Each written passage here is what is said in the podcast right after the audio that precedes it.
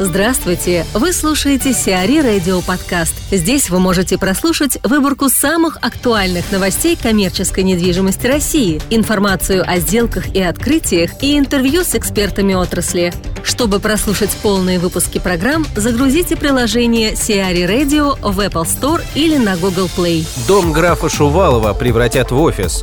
Главный дом графа Шувалова общей площадью почти 1500 квадратных метров продан на торгах за 189,3 миллионов рублей. Сделка заключена с обязательным условием проведения на объекте реставрационных работ. Инвестор обязуется восстановить и сохранить перекрытие, стены, кровлю, внутреннюю планировку комнат, фасад здания, колористические решения, лестницы.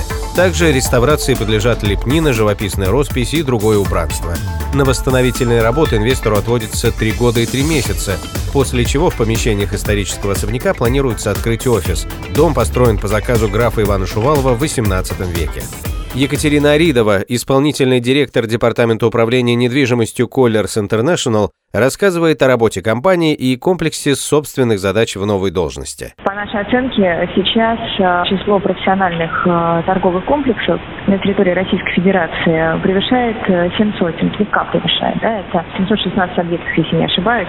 Но цифры могут меняться, вы же понимаете, да? Если брать статистику, то только порядка 5-6% этих объектов профессионально управляются внешними управляющими компаниями. Еще столько же торговых комплексов находятся под качественным управлением собственных сил девелопера. Нам известны, да, примеры профессиональных девелоперов, которые профессионально управляют своими объектами. То есть таким образом мы суммарно можем с вами говорить о доле 10-15%, а в абсолютном значении это около 70 объектов, плюс-минус, которые профессионально управляются. При этом больше половины этих объектов сосредоточены на территории Москвы, Московской области и Санкт-Петербурга. То есть можете себе представить, какая доля неохваченных объектов, которые при этом являются профессиональными, находится в других локациях Российской Федерации. Мы к профессиональным относимся, вы понимаете, да, то есть это качественная современная планировка, это представленность федеральных и международных брендов, там, сетевых операторов, это площадь там, от 5000 квадратов, это отсутствие мелкой нарезки, условно говоря, там не более пятой части арендно-пригодной площади находится там в мелкой нарезке, да, менее 50 метров. Поэтому, безусловно, конечно, для профессиональной компании, управляющей международным опытом, с которым относится Colliers, это громадная возможность для увеличения доли рынка в области комплексного управления.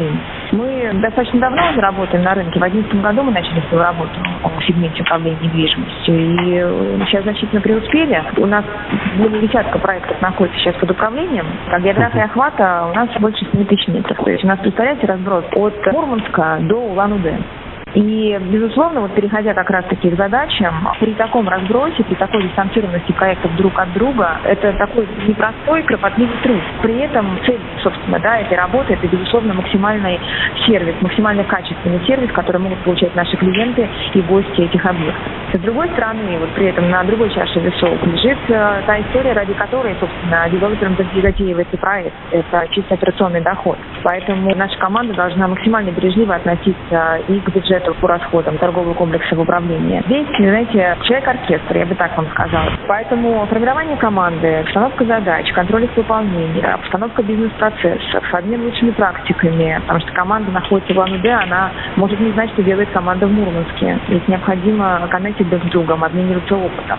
Контроль результативности, обучение наставничества, взаимодействие с собственниками. И на этапе, когда мы уже работаем активно в проекте, и на этапе, когда мы только обсуждаем проект, который хотим взять в управление.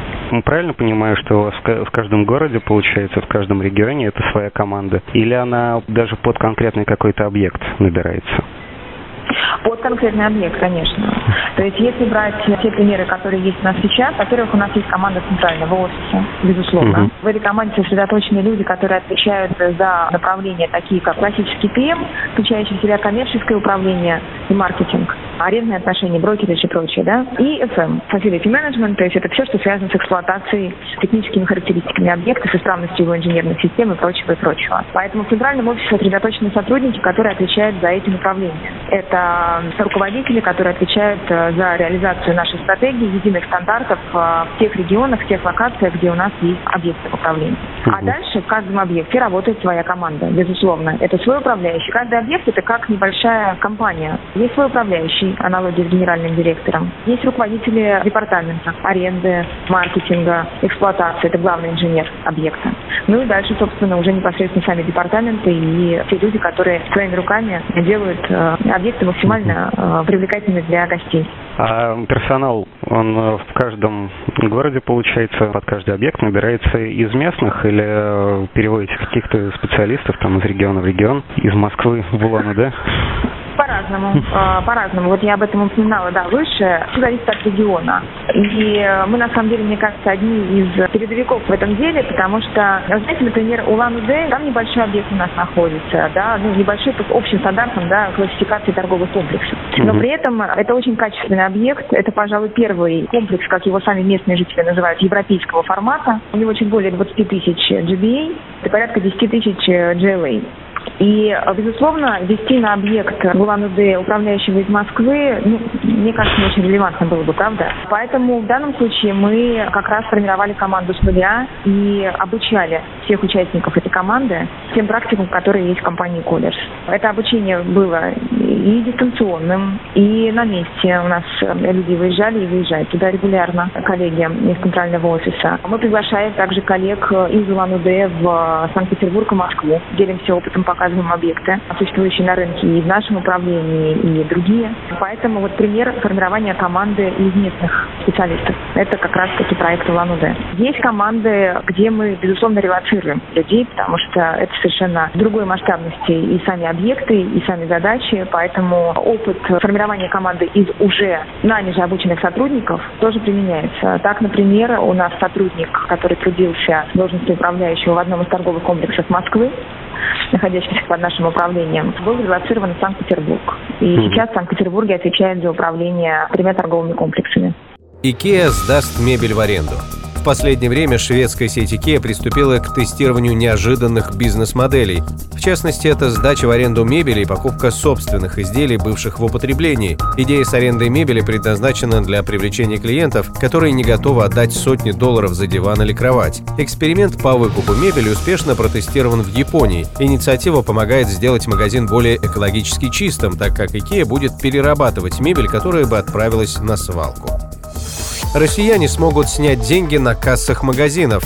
На кассах магазинов россиянам будет предложен сервис по снятию наличных денег с карт. Сбербанк уже провел несколько пилотных проектов. Запустить услугу банк намеревается во втором квартале текущего года.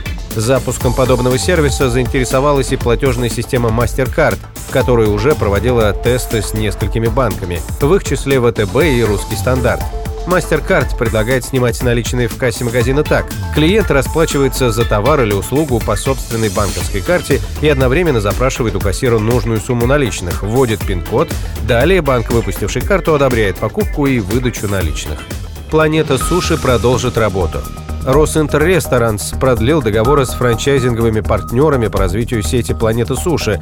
До конца 2019 года наши франчайзи на всей территории деятельности компании могут пользоваться лицензией на развитие бренда, сообщил представитель компании. Ранее основатель холдинга заявлял, что собирается закрыть все заведения «Планета Суши» из-за роста цен на блюда японской кухни вследствие резкой девальвации рубля в конце 2014 года. Развивать «Планету Суши» смогут только действующие франчайзи в исключительных случаях по согласованию с холдингом и в тех локациях, которые будут оценены как эффективные для этого бренда. Сейчас у холдинга 54 ресторана «Планета Суши», из них 33 франчайзинговые, 23 из них в Москве и Подмосковье. За прошедшие 3 месяца открылся 1 франчайзинговый ресторан «Планета Суши». CRE Radio. Эксклюзивные рубрики «За и против», «Ноу-хау», «Ремейк», «Новые форматы». Слушайте в полных выпусках программ в приложении CRE Radio. Приложение доступно в Apple Store и на Google Play. Более подробная информация на сайте crE.ru/radio.